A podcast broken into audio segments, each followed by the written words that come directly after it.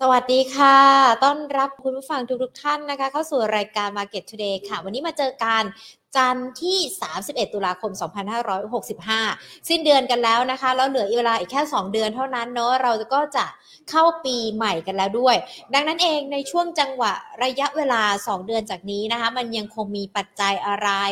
ข่าวดีอะไรเข้ามาสนับสนุนในเรื่องของการลงทุนในตลาดหุ้นไทย เดี๋ยววันนี้มาพูดคุยประเด็นนี้กันนะคะ ก่อนที่จะไปไล่เรียงกันค่ะ ขอบพระคุณผู้ใหญ่ใจดีของเรากันก่อนนะคะ True 5G คบกับ True ดียิ่งกว่า และจากทางด้านของธนาคารไทยพาณิชย์จำกัดมหาชนค่ะอามาดูตลาดหุ้นไทยกันสักหน่อยวันนี้เป็นอย่างไรกันบ้าง วันนี้วันฮาโลวีนด้วยนะ แต่ว่าตลาดหุ้นไทยไม่โดนผีหลอกนะ เพราะว่าช่วงเช้าที่ผ่านมาปิดบวกขึ้นมาได้นะคะ 1,613.53 จุดนะคะที่ปิดกันไป บวกขึ้นมาได้จุด 7.46 จุดนะคะ หรือว่าบวกขึ้นมา 0.46%มูลค่าการซื้อขาย 26,229 ล้านบาทนะคะ วันนี้ช่วงเช้าเนี่ยไปแตะจุดสูงสุด 1,619.08 จุดนะ ส่วนหลักทรัพย์ที่วันนี้มีการซื้อขาย 5 อันดับหลักทรัพย์ที่นำมาฝากกัน K-Bank บวกขึ้นมาในช่วงเช้านะคะ บวกขึ้นมาได้ 2.1%ปตทไม่เปลี่ยนแปลงนะคะ สพบวกขึ้นมาได้ 1.11%มี EA กับ Delta นะคะที่มีการปรับตัวลดลงไป สัปดาห์นี้นะคะ ติดตามในเรื่องของการประชุมของเฟดด้วยที่จะมีผลต่อในเรื่องของท่าทีอัตราดอกเบี้ยจะเป็นอย่างไรกันบ้าง 0.75 จะเป็นไปได้ไหมแล้วช่วงเดือนธันวาคมจะเป็นอย่างไรกันบ้างนะคะ รวมไปถึงมาตรการในประเทศของเราอย่างเช่น ในเรื่องของผลประกอบการมีการประกาศออกมาแล้ว มาตรการของภาครัฐที่อาจจะมีการนำกลับมาช่วยชาติที่สามารถนำไปซื้อของแล้วก็นำไปลดหย่อนภาษีได้ มันจะมีถือว่าเป็นปัจจัยบวกต่อในเรื่องของการลงทุนด้วยหรือเปล่านะคะ คุณผู้ชมที่เข้ามาแล้วสามารถสอบถามหรือว่าเขียนคำถามกันมาได้ทั้ง Facebook แล้วก็ YouTube นะคะ Money and Banking Channel ค่ะอะ เดี๋ยวเรามาพูดคุยกับนักวิเคราะห์กันเลยดีกว่าว่า มันยังคงมีจังหวะมีกวาดดีสำหรับตลาดหุ้นไทยด้วยหรือเปล่านะคะ พูดคุยกันค่ะกับคุณกิตพลภายไพศาลกิจผู้ช่วยกรรมการผู้จัดการจากบริษัทหลักทรัพย์ UOB เคเห็นประเทศไทยจำกัดค่ะ สวัสดีค่ะ คุณกิตพลค่ะครับสวัสดีครับ สวัสดีพี่ครับกิตพลค่ะต้องบอกว่าวันนี้เปิดมาสัปดาห์แรกตลาดหุ้นไทยก็บวกมาค่อนข้างที่จะดีทีเดียวนะคะ แต่ว่ามันก็ยังคงมีปัจจัยที่เรายังคงต้องติดตามตลอดทั้งสัปดาห์นี้ด้วยนะคะ ประเมินตลาดหุ้นยังไงกันบ้างคะคุณกิตพลครับก็ต้องบอกว่าในระยะสั้น ๆ อาจจะมีความผันผวนบ้าง แต่ต้องบอกว่าถ้ามองยาวในระดับ 2 เดือน ผมคิดว่าไม่ได้น่ากังวลเลยนะครับ2ถึง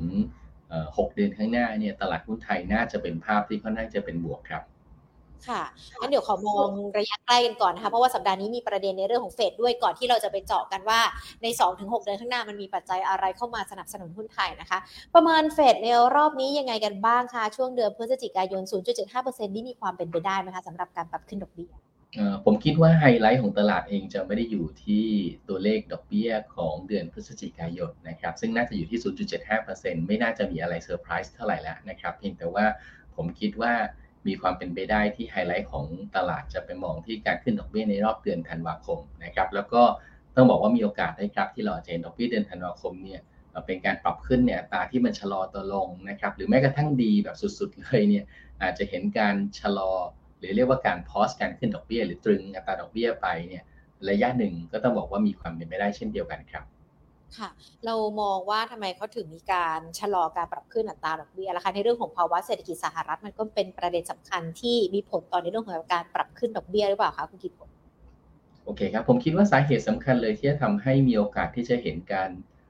ชะลอการปรับขึ้นดอกเบี้ยมาจากหลายปัจจัยนะครับ อันแรกเลยเนี่ยผมอยากจะพานักทุนไปย้อนกลับไปดูนิดหนึ่งนะครับ ว่าถ้าเราย้อนกลับไปยังการประชุมธนาคารกลางสหรัฐในรอบที่แล้วเนี่ยเราก็จะพบว่า ตัวของทางด้านเอ่อตัวของทางด้านธนาคารการขึ้นดอกเบี้ย หรือว่าดอทพลอตที่เราเห็นเนี่ยหลายคนอาจจะรู้สึกว่าเฮ้ยมันมันดูแบบน่ากังวลน่ากลัวมากเดี๋ยวผมขออนุญาตเอาภาพให้ดูด้วยนะครับได้เลยค่ะอ่าโอเค จะเห็นว่าหลังจากการประชุมเฟดรอบที่แล้วนะครับ ตัวดอทพลอตที่เราเห็นกันเนี่ย จะเป็นตัวของดอทพลอตที่ค่อนข้างจะดูฮอกกิชมากๆนะครับ คือหลายคนก็มองว่าเนี่ยขึ้นดอกเบี้ยปีหน้าไป ในระดับ4%ปลายๆเลยเนี่ยนะครับจะทำให้ตลาดเป็นยังไงหรือเปล่า เราก็จะเห็นว่ามุมมองของนักลงทุนเนี่ยนะครับ พอเราไปดูแล้วเนี่ยเราก็จะพบว่าหลังการประชุมรอบที่แล้วเนี่ยสิ่งที่เกิดขึ้นก็คือตัวตลาดเองไปคาดพีคของการขึ้นดอกเบี้ยในเดี๋ยวนะครับมันมันค้างอยู่ไม่ยอมเลื่อนหน้านะครับโอเค เราเห็นว่าในภาพของการตลาดเองเนี่ยมองอัตราดอกเบี้ยสูงสุดนะครับหรือว่า terminal rate เนี่ย ของการขึ้นดอกเบี้ยรอบนี้ของเฟดเนี่ยอยู่ที่ 4.7%นิดๆนะครับ ในช่วงเดือนมีนาคมปีหน้า แล้วก็หลังจากตัวเลขเงินเฟอ้อต่างๆออกมาแล้วเนี่ยก็จะเป็นทางด้านขวาก็คือประมาณแถว 4.96 นะครับ ล่าสุดที่ผมมาดูเช้าวันนี้ตัวเลขอยู่มาแถว 4.94%ซึ่งก็ยังคงไม่ได้เกิน 4.96 แสดงว่าจริงๆตัวณขณะนี้ครับ ต้องบอกว่าจะมีตัวเลขเศรษฐกิจอะไรออกมาก็แล้วแต่ ถ้ามันไม่ใช่เรียกว่า พลิกฟ้าคว่ำแผ่นดินนะครับ หรือไม่ใช่ว่าออกมาจนน่าตกใจแบบดีมากๆ หรือแย่มากๆเนี่ยตลาดเองคงจะไม่มีเซอร์ไพรส์เรื่องดอกเบี้ยแหละคงจะมองดอกเบี้ยของเฟดเนี่ยพีคที่ประมาณแถวใกล้ๆ 5%ในช่วงด้านมีนาคมปีหน้า ตรงนี้ถือว่าตลาดตอบรับในเรื่องดอกเบี้ยไปพอสมควรแล้วนะครับ แต่ทีเนี้ยในจุดที่ผมมองว่ามันมีความเป็นบวกหลายอย่างก็คือว่าอันที่ 1 ครับ เราจะเห็นว่าถ้าไปดูรูปนี้อาจจะเข้าใจยากนิดหนึ่งนะครับ แต่ผมจะไปเร็วๆก็คือว่ามันแสดงถึงต้นทุนทางการเงินของ ประเทศต่างๆ ในกลุ่ม G7 นะครับ ซึ่งเราจะเห็นว่าก่อนหน้านี้ตอนปี 2019 ทุกคนจ่ายเงินดอกเบี้ยนะครับหรือจ่าย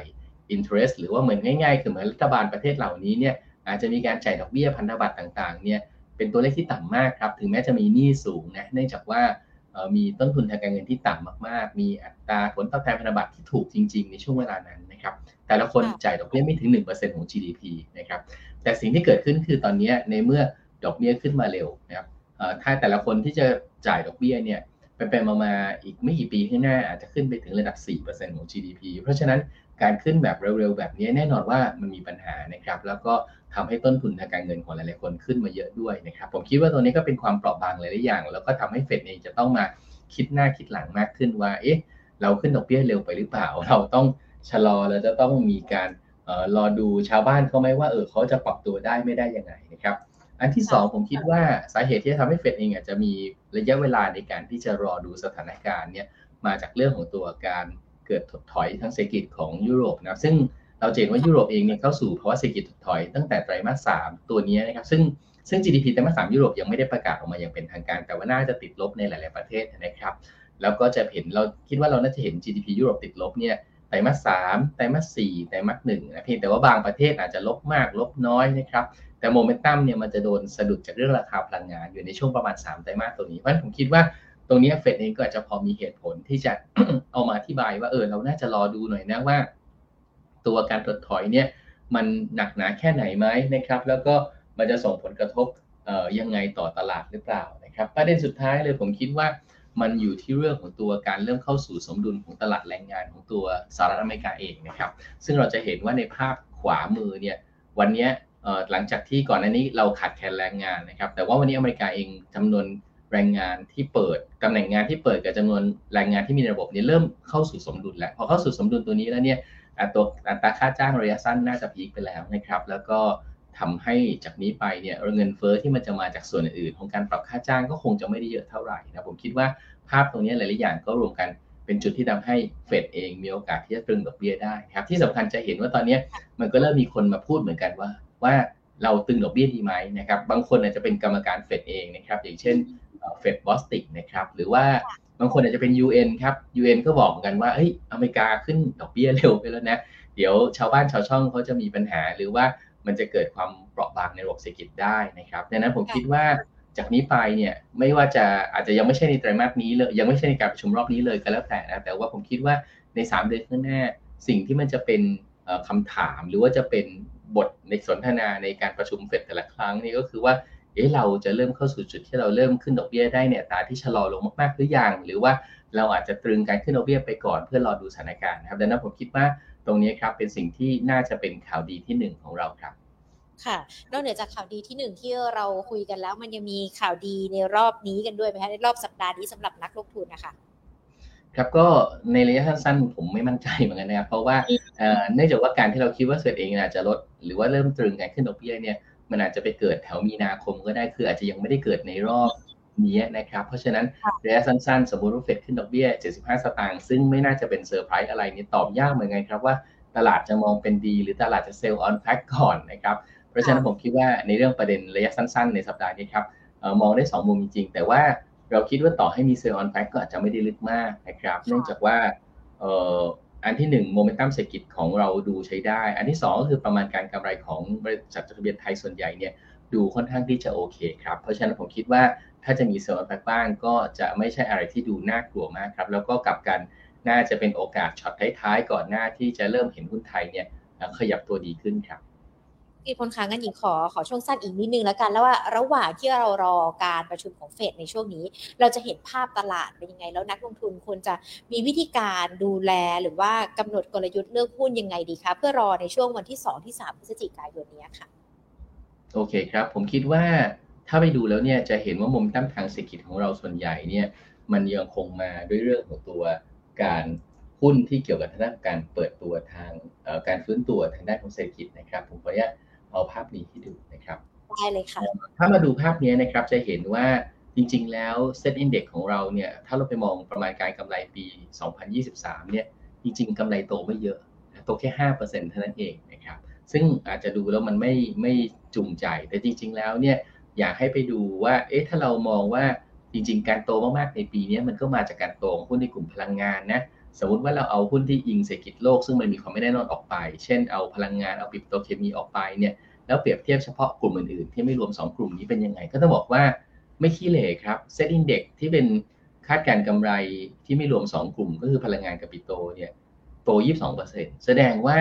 โมเมนตัมของการเติบโตของกำไรในกลุ่มที่เกี่ยวกับพวกของการท่องเที่ยว การเปิดเมือง transportation ซึ่งจริงๆ ตัวใหญ่ก็คือ AOT ก็คือท่องเที่ยวอยู่ดีนะครับ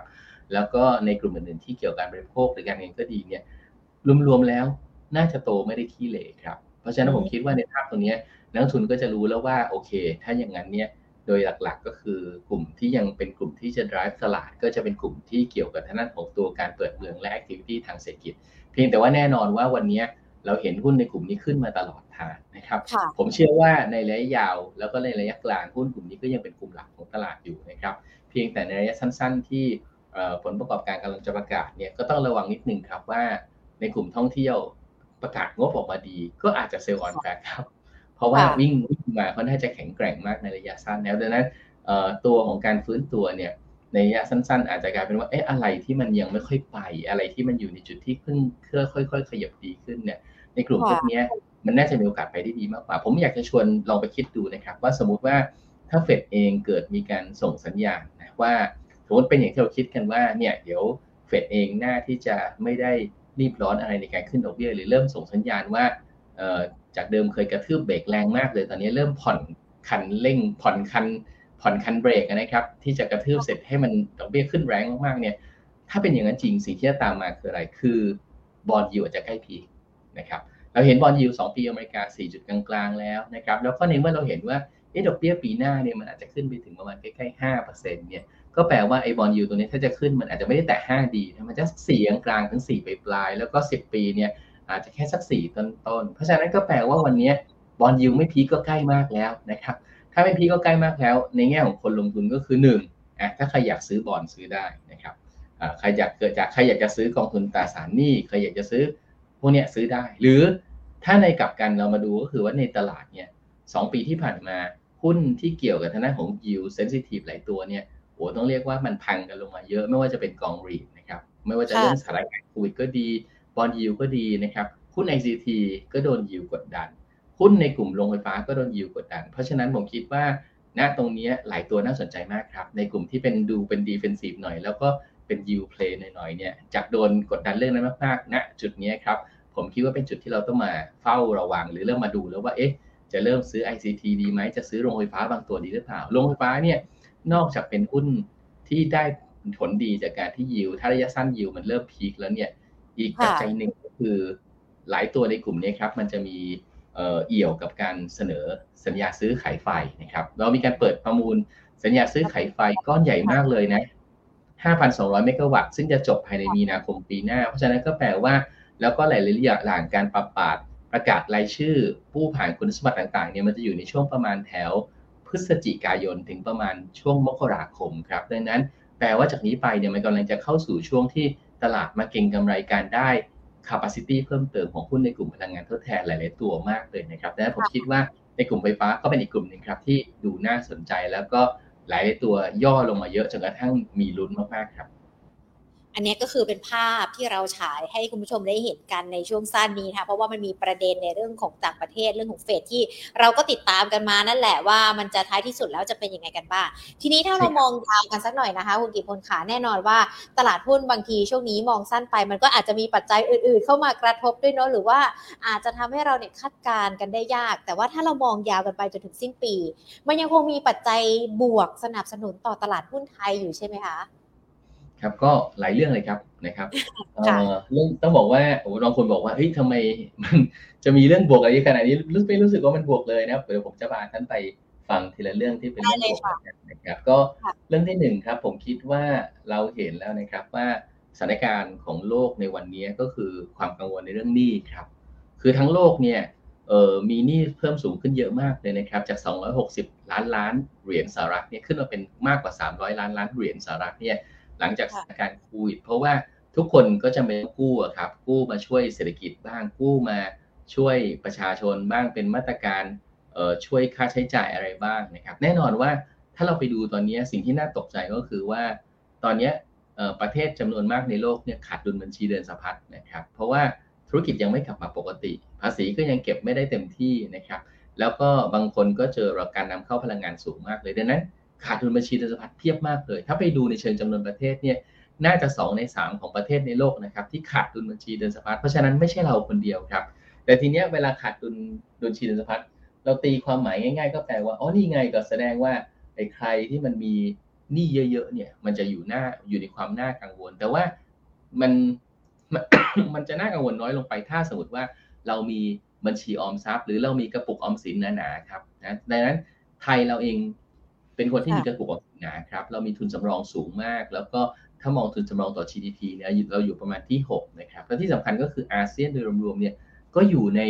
จุดที่มีทุนสำรองสูงกันเกือบหมดเลยนะครับ เพราะฉะนั้นถามว่าในแง่นี้ครับถึงแม้ emerging market จะมีบางประเทศที่อ่อนแอนะครับหรือแม้กระทั่ง develop market บางประเทศอย่างอังกฤษอย่างไรเนี่ยวันคนเคยคิดว่ามันมั่นคงมากๆแต่พอวันนี้ในภาวะหนี้สูงๆ แล้ว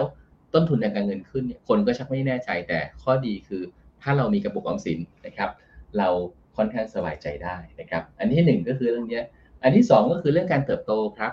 เราก็จะเห็นว่าถ้าเราไปดูภาพนี้ซึ่งเราทำมาจากตัวเลขของ IBF เนี่ยไม่ว่าจะใช้ตัวเลขล่าสุดเลยนะครับในภาพนี้หรือจะย้อนกลับไปในตัวเลขเดือน 7 ตัวเลขเดือน 4 เนี่ยโมเมนตัมไม่เปลี่ยนก็คือแปลว่า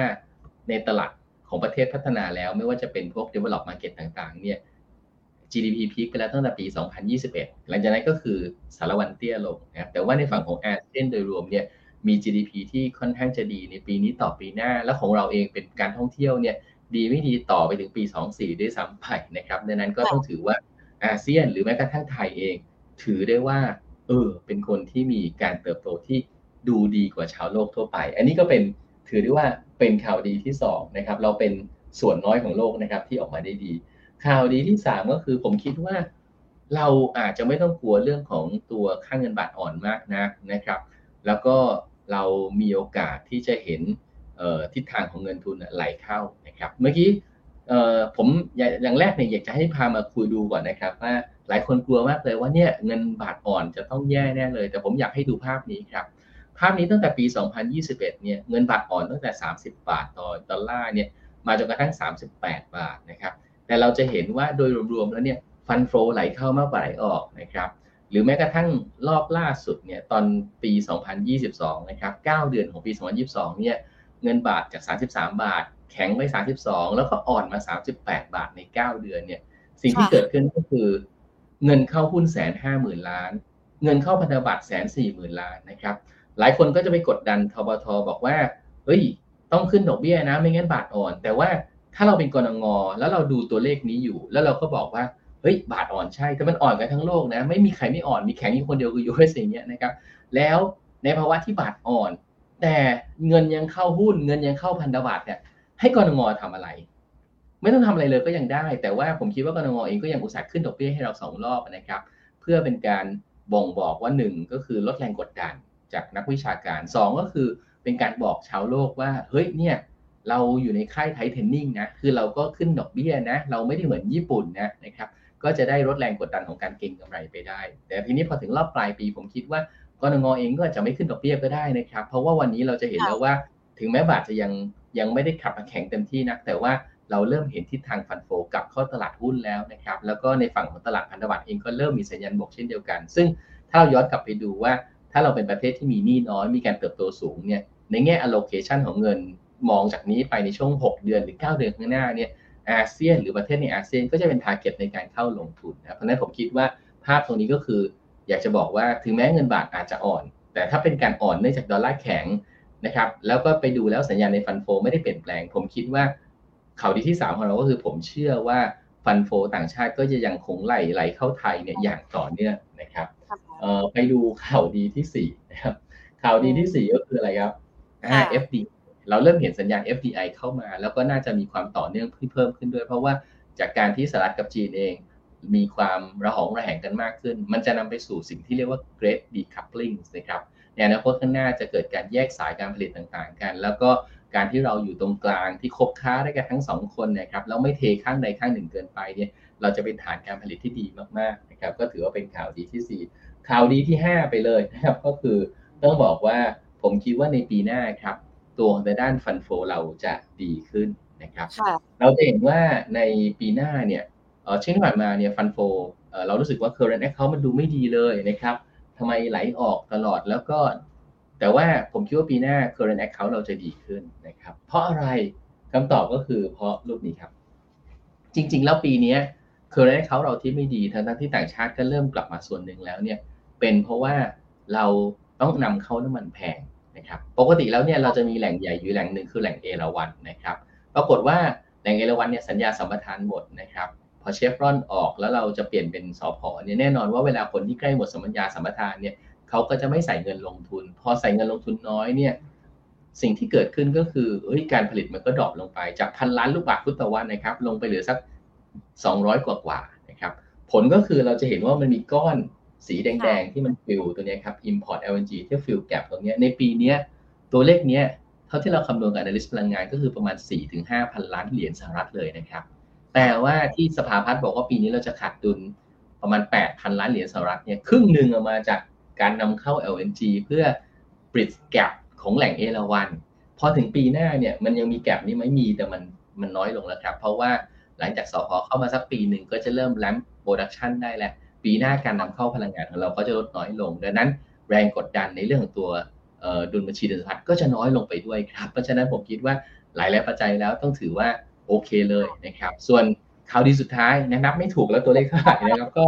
ผมคิดว่าก็คือคือเรื่องของการเลือกตั้งนะครับ ในปีหน้า เพราะว่าเราเห็นว่าการเลือกตั้งที่น่าจะเกิดขึ้นเดือน 5 หรือมีมีแต่จะเร็วกว่านั้นนะครับ ถ้ามีการยุบสภาก่อน ก็จะส่งผลให้ มาตรการหลาย ๆ อย่างที่วางไว้เกี่ยวกับการกระตุ้นเศรษฐกิจนะครับ อย่างเช่น ไม่ว่าจะเป็นคนละครึ่งเฟสหกมาตรการของขวัญต่าง ๆ มาตรการกระตุ้นการใช้จ่ายหรือการสร้างการบริโภคนะครับ ผมคิดว่าตรงนี้ในช่วงสองสองไตรมาสข้างหน้าเนี่ยผมไม่ค่อยกลัวเรื่องตัวเลขเศรษฐกิจเลยนะครับ คือดีมากดีน้อยแต่ดีขึ้นแน่ ๆ นะครับดังนั้นผมคิดว่าทั้งหมดเนี่ยครับก็เลยทำให้เรามองว่าถ้ามันจะผันผวนมันก็ต้องผันผวนในช่วงเนี่ยวีคนี้วีคหน้าเนี่ยแหละ แต่ว่าพ้นจากตรงนี้ไปแล้วเนี่ย หลายๆอย่างน่าจะมีผลต่อเราน้อยลง ถ้าจะมีก็เป็นปัจจัยภายนอก เป็นต่างประเทศ แต่ว่าในฝั่งของทางด้านไทย เราควรจะดีขึ้นเรื่อยๆครับ ค่ะ ดูฟังคุณกิตพลพูดแบบนี้ประมาณ 6 ข้อเลยนะคะที่จะมีผลบวกแล้วก็เป็นข้อดีของตลาดหุ้นไทยที่ทำให้ช่วง 2 เดือนที่เหลือหลังจากนี้ปรับตัวดีขึ้น วันนี้เราจะพูดคุยกันแต่ในมุมดีๆนะคะ พอมาปัจจัยบวกดีๆ แบบนี้แล้วแน่นอนช่วง 2 เดือนสุดท้าย มันจะเป็นจังหวะที่นักลงทุน จะเข้าไปหาหุ้นอะไรกันได้บ้างหรอคะคุณกิตพล โอเคครับ เดี๋ยวผมขอแถมให้รูปหนึ่งครับ เพราะว่าหลายคนก็จะรู้สึกว่าเอ๊ะเวลา ตอนนี้เราถูกคนมองแล้วก็กังวลเรื่องของการเกิดสีเก็บถดถอยมากๆเนี่ยผมอยากจะพาไปดูรูปรูปหนึ่งที่น่าสนใจนะครับ ก็คือเราไปศึกษาการเกิดวิกฤตเศรษฐกิจที่เกิดขึ้นในอดีต 3 ครั้งนะครับ ไม่ว่าจะเป็นวิกฤตเศรษฐกิจที่เคยเกิดขึ้นในปีในนะครับแล้วก็ศึกษาวิกฤตเศรษฐกิจในช่วง 3-4 ครั้งที่ผ่านมานะครับ ก็ จะเห็นว่าปี 9091 ก็เป็นวิกฤตเศรษฐกิจหนึ่งที่เราศึกษา 2001 ที่เป็น .com เราก็ศึกษานะครับ แล้วก็ตัว 2007 ก็ศึกษา น่าสนใจตรงไหน น่าสนใจตรงที่ว่าผมอยากจะพาไปดูวิกฤต .com ในปี 2001 นะครับ เราจะเห็นว่าในวิกฤต .com เนี่ยในในรูปข้างบนก็คืออัตราผลตอบแทนพันธบัตร2ปีกับ 10 ปีสหรัฐก็คือเส้นสีส้มนะครับ แล้วก็แถว แท่งที่มันขีดแนวตั้งๆ ตรงนี้ก็เป็นการบ่งบอกว่าเออช่วงเวลาแถวๆนี้นะ2001 แถวเนี้ยคือช่วงที่มันกำลังเกิดตัวเลขเศรษฐกิจถดถอยอยู่นะครับ เราพบว่าอะไร อันที่หนึ่งเราพบว่าตัวค่าเงินดอลลาร์เนี่ยพีคในจังหวะที่ตัวเลขเศรษฐกิจอเมริกาเนี่ยเกิดการถดถอยนะครับ แต่ว่าหลังจากพีคเสร็จแล้วปุ๊บซึ่งเราก็พบว่าดอลลาร์เองเป็นตัวชี้วัดที่ดีที่สุดในการมองจังหวะการลงทุนในช่วงภาวะที่เกิด recession นะครับ อันนี้เป็นทั้ง ในปี 90 2001 2007 ด้วย แต่สิ่งที่น่าสนใจของ 2001 ก็คือลองมาดูภาพในพา n e l ที่3กับ4ก็คือเส้นสีชมพูกับเส้นสีฟ้า จะเห็นว่าชมพูกับฟ้าเนี่ยหุ้นอเมริกาหลังจากที่เกิดวิกฤตหรือเกิด recession แล้วเนี่ยโทษทีนะใช้คำว่าเกิด recession เนี่ยเราจะเห็นว่าเฮ้ยมันซึมลงไงมันมันดีดีแต่ดีเสร็จปุ๊บก็ไม่ได้ไปไหนไกลแล้วก็ซึม แต่หุ้นไทยเนี่ยเออหน้าด้านซึมขึ้นนะครับจะเห็นว่า เฮ้ยหุ้นไทยกับหุ้นอเมริกามันมันเดเวอร์เจนกันอะนะครับ ซึ่งซึ่งตรงเนี้ยมันมีโอกาสไหมที่รอบนี้จะเป็นแบบนั้นนะครับ ผมคิดว่ารอบนี้มีโอกาสครับ ถามว่า 2001 กับ 2007 เนี่ย 2007 เนี่ยหุ้นไทยหุ้นอเมริกาก็เวลาเจอสดถอยก็เละเทะพอกันเลยนะดังนั้นความต่างของ 2001 กับ 2007 คืออะไร ความต่างก็คือว่า 2007 เนี่ย มันมีวิกฤตครับ ก็คือมีวิกฤตในวิกฤตของผมเนี่ยหมายความว่ามันเกิดอะไรบางอย่างที่เกิด การสปาร์กให้เกิดปัญหาพอเกิดปัญหาเสร็จปุ๊บมันทำให้เกิดการขายสินทรัพย์ที่ 1 ไปสินทรัพย์ที่ 2 ต่อไปสินทรัพย์ที่สามแล้วจนกระทั่งเกิดภาพที่ทำให้เกิดการขายทุกอย่างทุกสิ่งทุกอย่างจนกระทั่งมันเละเทะตุ้มเปะไปหมดนะครับเราพูดง่าย ๆแบบนี้แล้วกัน แต่ 2001 เราจะเห็นว่าเออเฮ้ยตอนเกิด .com เนี่ยเออหุ้นอเมริกามันฟองสบู่แตกแต่ฟองสบู่แตกที่อเมริกาเนี่ยไม่ได้ทำให้ การเกษตรในไทยไม่ดีนะครับไม่ได้ทำให้การบริโภคในไทยมันแย่ไปด้วยมันคนละเรื่องกัน เพราะฉะนั้นถ้ามันไม่เกิด connected risk ที่ทำให้เกิด contagion หรือเกิดการระบาดของผลของการถดถอยเนี่ยมายังฝั่งของไทยเนี่ยเราจะเกิดมีเราคาดหวังได้ว่าตลาดอาจจะเกิดการ divergent ก็คืออเมริกาเขาแย่ไปแต่ของเรานะครับก็ดีหรือว่าน่าจะดีกว่า เพราะฉะนั้นในภาพนี้เป็นไปได้ครับว่าในการเกิด recession รอบนี้ยุโรปอเมริกา อาจจะซึมซึมหรือฟื้นก็จะไปไหนไม่ไกล ยังมีการถอยได้ แต่ว่าในฝั่งของไทยในฝั่งของอาเซียนที่มีการเติบโตที่ดีกว่านะครับ แล้วก็ไม่ได้มี contagion risk อะไรตรงนี้เราอาจจะเห็นตลาด มีการฟื้นแยกทางเหมือนที่เกิดเกิดขึ้นในปี 2001 ก็ได้ ก็อันนี้ครับ ขอหยิบมาบอกเล่า แล้วก็หยิบมาให้กำลังใจหลายๆคนที่กำลังอาจจะขวัญเสียนะครับ ว่าตกลงไทยเราจะจะดีได้ไหมแล้วถ้าถ้าเขาแย่เขาถดถอยแล้วเราจะแย่ไปด้วยหรือเปล่า ผมคิดว่าผมเห็นความเป็นไปได้ครับว่าโอเค เราอาจจะลงบ้างเป็นไปได้ไม่เชิงแปลก แต่ต่อให้ลงเราจะลงน้อยกว่า แล้วก็มีความเป็นได้ที่ในระยะกลาง เราจะเห็นภาพในรอบนี้ของไทยและอาเซียนเนี่ยที่ไปได้ดีกว่าหุ้นอเมริกาครับค่ะอ่าถ้าอย่างนั้นวิธีการเลือกหุ้นเท่ากับว่า เราก็มีเหมือนหุ้นที่น่าจะเข้าไปเลือกได้เยอะขึ้น เลือกลงทุนได้เยอะขึ้นกว่าช่วงที่ผ่านมาใช่ไหมสำหรับช่วงสองเดือนใช่ครับ ก็คือหนึ่งก็คืออย่ากกลัวจนเกินไปครับ แล้วสองก็คือ ถ้าเป็นแบบนี้เราก็จะเห็นแล้วว่า ถ้าเป็นแบบนี้ก็แสดงว่า เออ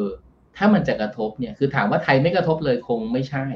แต่ถ้าจะกระทบเนี่ยอาจจะกระทบเหมือนกับอเมริกาโดนร้อยเปอร์เซ็นเราอาจจะโดนยี่สิบยี่สิบตรงเนี้ย เราอาจจะไปกระทบกับกลุ่มที่มันอิงเศรษฐกิจโลกนะแต่ว่าถ้าใครที่ไม่อิงเศรษฐกิจโลก ไม่ได้อิงอเมริกา ไม่ได้อิงยุโรปเนี่ยนะครับ ไปอิงว่า เออเฮ้ยการท่องเที่ยว อิงภาพของเศรษฐกิจไทยที่มันมีการฟื้นตัวขึ้นเนี่ยถ้าเป็นพวกเนี้ยมันก็อาจจะไม่ได้น่ากังวลนะครับ เพราะฉะนั้นผมคิดว่าถ้าเป็นลักษณะแบบนี้กลุ่มที่อิงโดเมสติกไม่ว่าจะเป็นพวกของทางด้านธนาคารพาณิชย์นะครับไม่ว่าจะเป็นกลุ่มไฟแนนซ์ซึ่งช่วงสั้นอาจจะกลัวเรื่องของตัวนี่เสียอยู่บ้าง แต่ว่าต้องบอกว่าก็จะมีจังหวะที่มันทำให้เราอาจจะเห็นการฟื้นตัวของหุ้นเป็นรอบๆได้นะครับกลุ่มห้างสรรพสินค้าครับกลุ่มทางด้านท่องเที่ยวเพียงแต่ว่าท่องเที่ยวเนี่ย เนื่องจากว่าหลายตัวมันขึ้นมาเยอะ เราก็ต้องมาดูนิดนึงว่าไอ้ตัวไหนที่ยังขึ้นน้อยกว่าเนี่ยมันมีโอกาสที่มันจะวิ่งตามไปได้ อย่างเช่นตัวที่เป็นโรงแรมใหญ่ๆ ขึ้นมาเยอะแล้วนะครับขึ้นมาประมาณสักเกือบ 200%ได้นะครับแต่สมมุติว่าถ้าเราไปดูหุ้นโรงแรมบางตัว หรือตัวของสปานะครับที่อาจจะเป็นกลุ่มท่องเที่ยว แต่เป็นธุรกิจ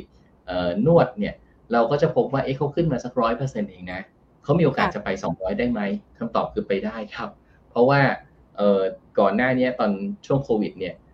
ก่อนก่อนโควิดเนี่ยเขามี ROIC หรือว่าผลตอบแทนต่อเงินลงทุนในการทำธุรกิจเนี่ยสูงกว่ากลุ่มโรงแรมประมาณ 2-3 เท่าเลยนะครับ คือ ROIC ประมาณ 20%บวกลบ ในขณะที่กลุ่มโรงแรมส่วนใหญ่เนี่ยมี ROIC อยู่มาสัก7ถึง11%เพราะฉะนั้นในภาพแบบนี้ก็แปลว่าเมื่อไหร่ที่เราเห็นข่าวจีนเริ่มผ่อนคลายนะครับ หรือไม่ก็เริ่มเห็นข่าวนักท่องเที่ยวจีนมา ซึ่งตอนนี้ก็เริ่มมาบ้างแล้วนะครับ ถึงแม้ว่าจีนเองจะยังไม่ได้ปลด zero covid เนี่ย แต่การกักตัวสั้นลงหรือว่าจีนที่เป็นจีนแบบไต้หวันจีน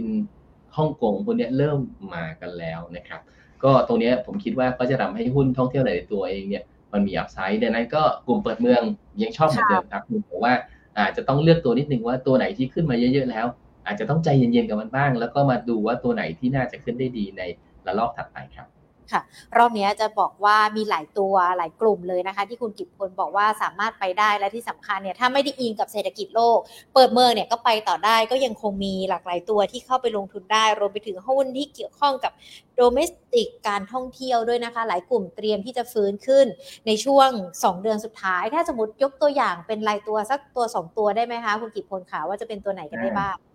ได้เลยครับยินดีครับ ก็ผมคิดว่าคร่าวๆนะครับ นี่จะเป็นภาพสรุปมุมมองของเราก็คือหนึ่ง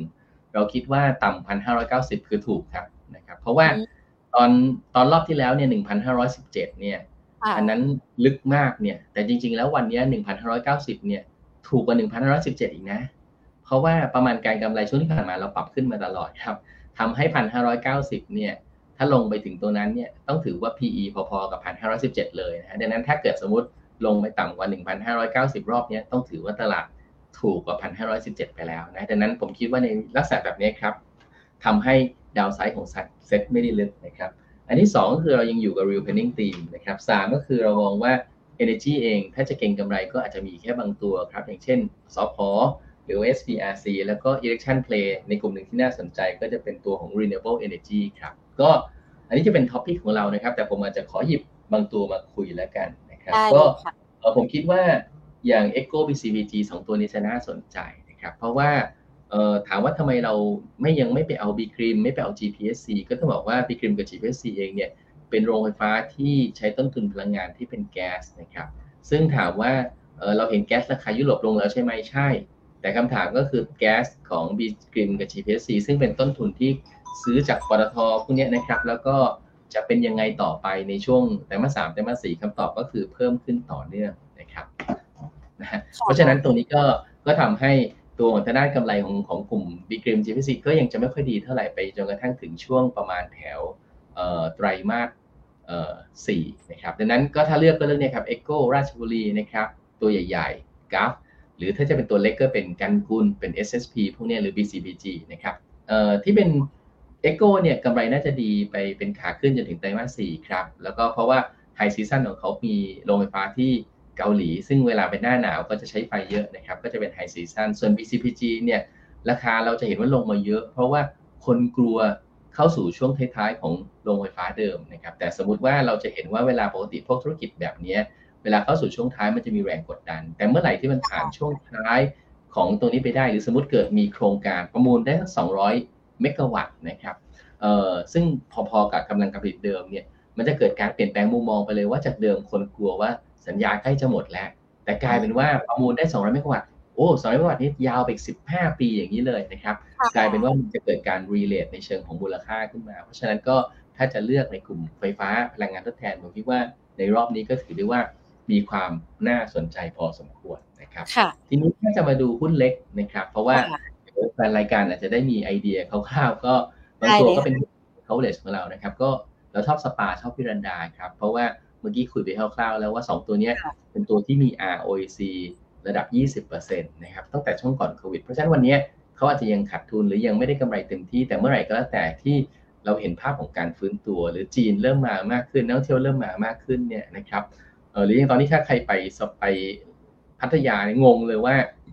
เลดรีแลกอยู่ตรงไหน เพราะว่ามีประมาณแถวประมาณสักแปดหกสาขาได้นะครับก็ตอนนี้ผมคิดว่าก็ทำให้สปาเวรนดาเป็นหุ้นที่เราชอบทั้งคู่เลยนะครับ ก็สปาให้ราคาเหมาะสม 13 บาท 10 แล้วก็เวรนดาที่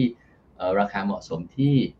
10 บาท 20 นะครับ ส่วนเอส่วนคิสเองเป็นเครื่องสำอางครับ ก็มองเป็นหุ้นเปิดเมืองนะครับ เปิดเมืองหลายๆตัวเองเนี่ยกำไรอาจจะยังไม่ค่อยดี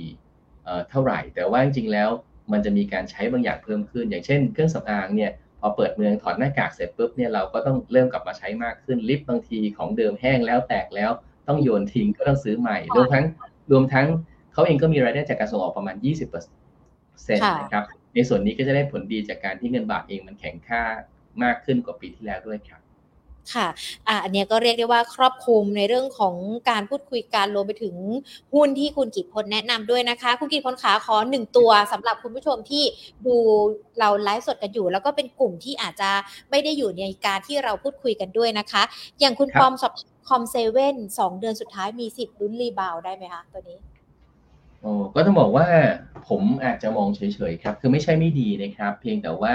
ตัวคอมเซเว่นเองก็จะมีความสามารถในการเติบโตที่เก่งมาก มีการขยายสาขาร้านบานาน่าไอทีอะไรเยอะมากเลยในพื้นที่ แล้วก็มีการจัดช่องทางออนไลน์ที่ค่อนข้างจะดีนะครับ เพียงแต่ว่าเป็นหุ้นที่เคยเล่นมาเยอะมากๆ ในช่วงที่ดีจากโควิด จากเรื่องของการ work from home จากการขายแกจิตต่างๆ เนี่ย การดีของเขาเป็นไปได้ แต่ว่ามันก็อาจจะไม่ได้ดีแบบที่เรียกว่าหวือหวามากๆ นะครับ เพราะฉะนั้นต้องบอกว่าตรงนี้ผมคิดว่าอาจจะติดตาม ข้อมูลในเชิงพื้นฐานเนี่ยจากตัวทางด้าน analyst มากกว่าครับว่าประมาณการกำไรของเขาเนี่ยยังคงดียังคงแข็งแกร่งอยู่หรือเปล่านะครับ ก็หุ้นดีอยู่แล้วครับเพียงแต่ว่าถ้าถ้าในมุมมองกลยุทธ์ผมคิดว่ามันอาจจะไม่ได้มีความเด่นมากๆเมื่อเทียบกับทางด้านของตัวค้าปลีกตัวอื่นครับ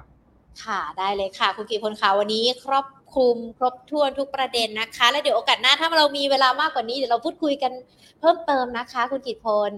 ยินดีครับค่ะ ขอบพระคุณค่ะ สวัสดีค่ะ ขอบคุณครับ สวัสดีครับ ค่ะผู้ชมขาวันนี้เราพูดคุยกันเนี่ยเกี่ยวกับในเรื่องของ 2 เดือนสุดท้าย ตลาดหุ้นจะเป็นอย่างไร ฟังจากที่คุณกิตพลพูดนะ ข้อดีที่จะดันให้ตลาดหุ้นไทยปรับตัวเพิ่มขึ้น ประมาณ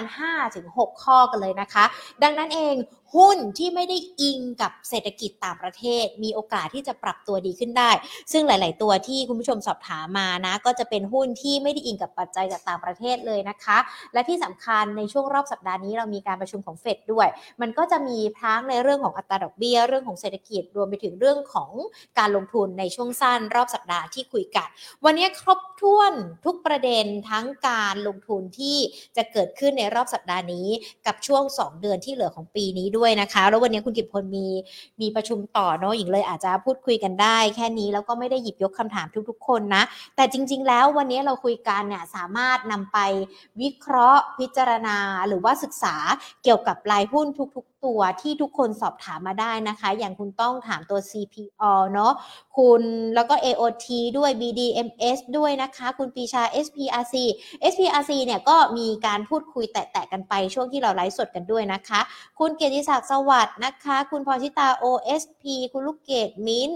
คุณช็อกโกแลตสเต็กแล้วก็อีกท่านหนึ่งสอบถามตัว WHA กันด้วยนะคะ หลาย ๆ ท่านเนี่ยสอบถามตัวหุ้นมา ซึ่งก็เป็นกลุ่ม ที่ที่พูดคุยกันไป แล้วก็มีทั้งคำแนะนำแล้วก็อาจจะเป็นข้อระมัดระวังกันด้วยนะคะ วันนี้อาจจะไม่ได้หยิบยกคำถามหลาย ๆ ท่านต้องขออภัยกันด้วย แต่เชื่อว่า น่าจะได้รับในเรื่องของข้อมูลข่าวสาร แล้วก็นำไปเขาเรียกว่าอะไรประกอบการตัดสินใจ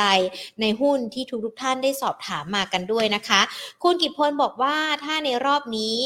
1,590 จุด ถ้าดัชนีมันมีจังหวะลงมาเนี่ย ก็ถือว่าเป็นช่วงที่เราเข้าไปซื้อได้ เพราะว่ามันเป็นช่วงที่หุ้นถูกด้วย หลาย ๆ ตัวหลาย ๆ กลุ่มนะคะ ซื้อได้แล้วก็ที่สำคัญช่วงนี้ปัจจัยดีมีหมดเลยจากในประเทศ ก็รอแค่ปัจจัยจากต่างประเทศ แต่ในเรื่องของอะไรนะอัตราดอกเบี้ยที่จะพูดคุยกันที่จะประชุมกันช่วงเฟดเดือนพฤศจิกายนวันที่ 2 วันที่ 3 รอบนี้ไม่น่ากังวลเท่ากับรอบเดือนธันวาคม เพราะว่าเดือนธันวาคมมันจะเห็นสัญญาณว่า เขาจะชะลอลงปรับลงในเรื่องของการปรับขึ้นอัตราดอกเบี้ยหรือเปล่าคือก่อนหน้านี้ เราจะเห็นเฟดเร่งเร่งเร่งขึ้นอัตราดอกเบี้ย เพื่อที่จะสกัดเงินเฟ้อเพื่อที่จะคุมเศรษฐกิจ แต่ตอนนี้เศรษฐกิจสหรัฐมันอาจจะเข้าสู่ภาวะถดถอยกันแล้วด้วย แล้วก็อัตราดอกเบี้ยที่เคยขึ้นก่อนหน้านี้ อาจจะไม่ตอบรับเท่าที่ควรกับในเรื่องของเงินเฟอ้อของสหรัฐ ดังนั้นช่วงเดือนธันวาคมเราจะอาจจะเห็นในเรื่องของความคิดการชะลอลงในการปรับขึ้นอัตราดอกเบี้ยของเฟดก็ได้นะคะ ดังนั้นก็ติดตามกัน ส่วนในเรื่องของค่าเงินก็ยังคงมองว่าพอค่าเงินดอลลาร์สหรัฐแข็งค่าค่าเงินบาทอ่อนค่า แต่มันก็ยังมีแรง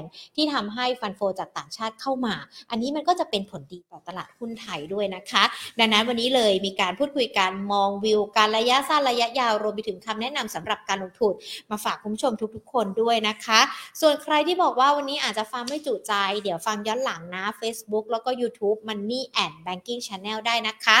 ส่วนอีกหนึ่งกิจกรรมที่เราเตรียมจะจัดการ ใครที่อยู่ในพื้นที่เชียงใหม่ หรือว่าอยู่ในพื้นที่ใกล้เคียงนะคะ เดี๋ยวเราจะมีการจัดงานมหกรรมการเงิน Money Expo เชียงใหม่การ10 11 ถึง 13 พฤศจิกายนนี้ และแน่นอนว่าช่วงโค้งสุดท้ายแบบนี้อาจจะมองหาเครื่องมือในการลดหย่อนภาษีนะคะ ประกันกองทุนไปดูที่งานกันได้ หรือว่าแม้แต่ในเรื่องของการออมเงินฝากเงินกู้เงิน กู้เงินถึงแม้ว่าอัตราดอกเบี้ย ตอนนี้จะเป็นขาขึ้น แต่ว่าถ้าไปกู้เงินที่งาน Money Expo มีหลากหลายธนาคารเขามีโปรโมชั่นดีๆ เกี่ยวกับในเรื่องของเงินกู้ อัตราดอกเบี้ยต่ำนะคะ ก็ลองไปดูกันได้ หรือว่าจะเป็นเงินฝากที่เป็น Step Up Digital Banking ก็จะอัตราดอกเบี้ยอยู่ในระดับสูงก็ลองไปติดตามกันได้นะคะ สามารถตรวจสอบโปรโมชั่นกันได้ที่ www.moneyexpo.net นะคะ อันนี้สามารถไปดูโปรโมชั่นกันได้ แต่ถ้าใครอยากจะฟังสัมมนานะคะ ก็มาเจอกันจะเป็นสัมมนาที่ Market Today X กับ Money Expo นี่แหละค่ะ หุ้นสุดฮอตทิ้งทวน 2022 ปันผลเด่น Capital Gain โตนะคะ 11 พฤศจิกายน ช่วงบ่าย 2 โมงถึงบ่าย 3 โมง หญิงกับพี่มงคลจะมาพูดคุยการทิ้งทวนหุ้น ปีนี้จะเป็นยังไงนะคะปัจจัยเสี่ยงปัจจัยสนับสนุนก่อนหมดสิ้นปี ประเมินโอกาสฟันโฟต่างชาติจะเป็นยังไงกันบ้าง หลังจากที่ตอนนี้เศรษฐกิจโลกถดถอย เงินจะเข้ามาที่เศรษฐกิจไทยที่เริ่มฟื้นตัวด้วยหรือเปล่า ทีมการลงทุนส่งท้ายปีนะคะ แล้วก็หุ้นสุดฮอตทิ้งทวนกัน จะทยอยสะสมอะไรกันได้บ้าง หรือว่าจะไปซื้อตัวไหนกันได้บ้าง จดไว้ในปฏิทินกันเลยนะมาเจอกัน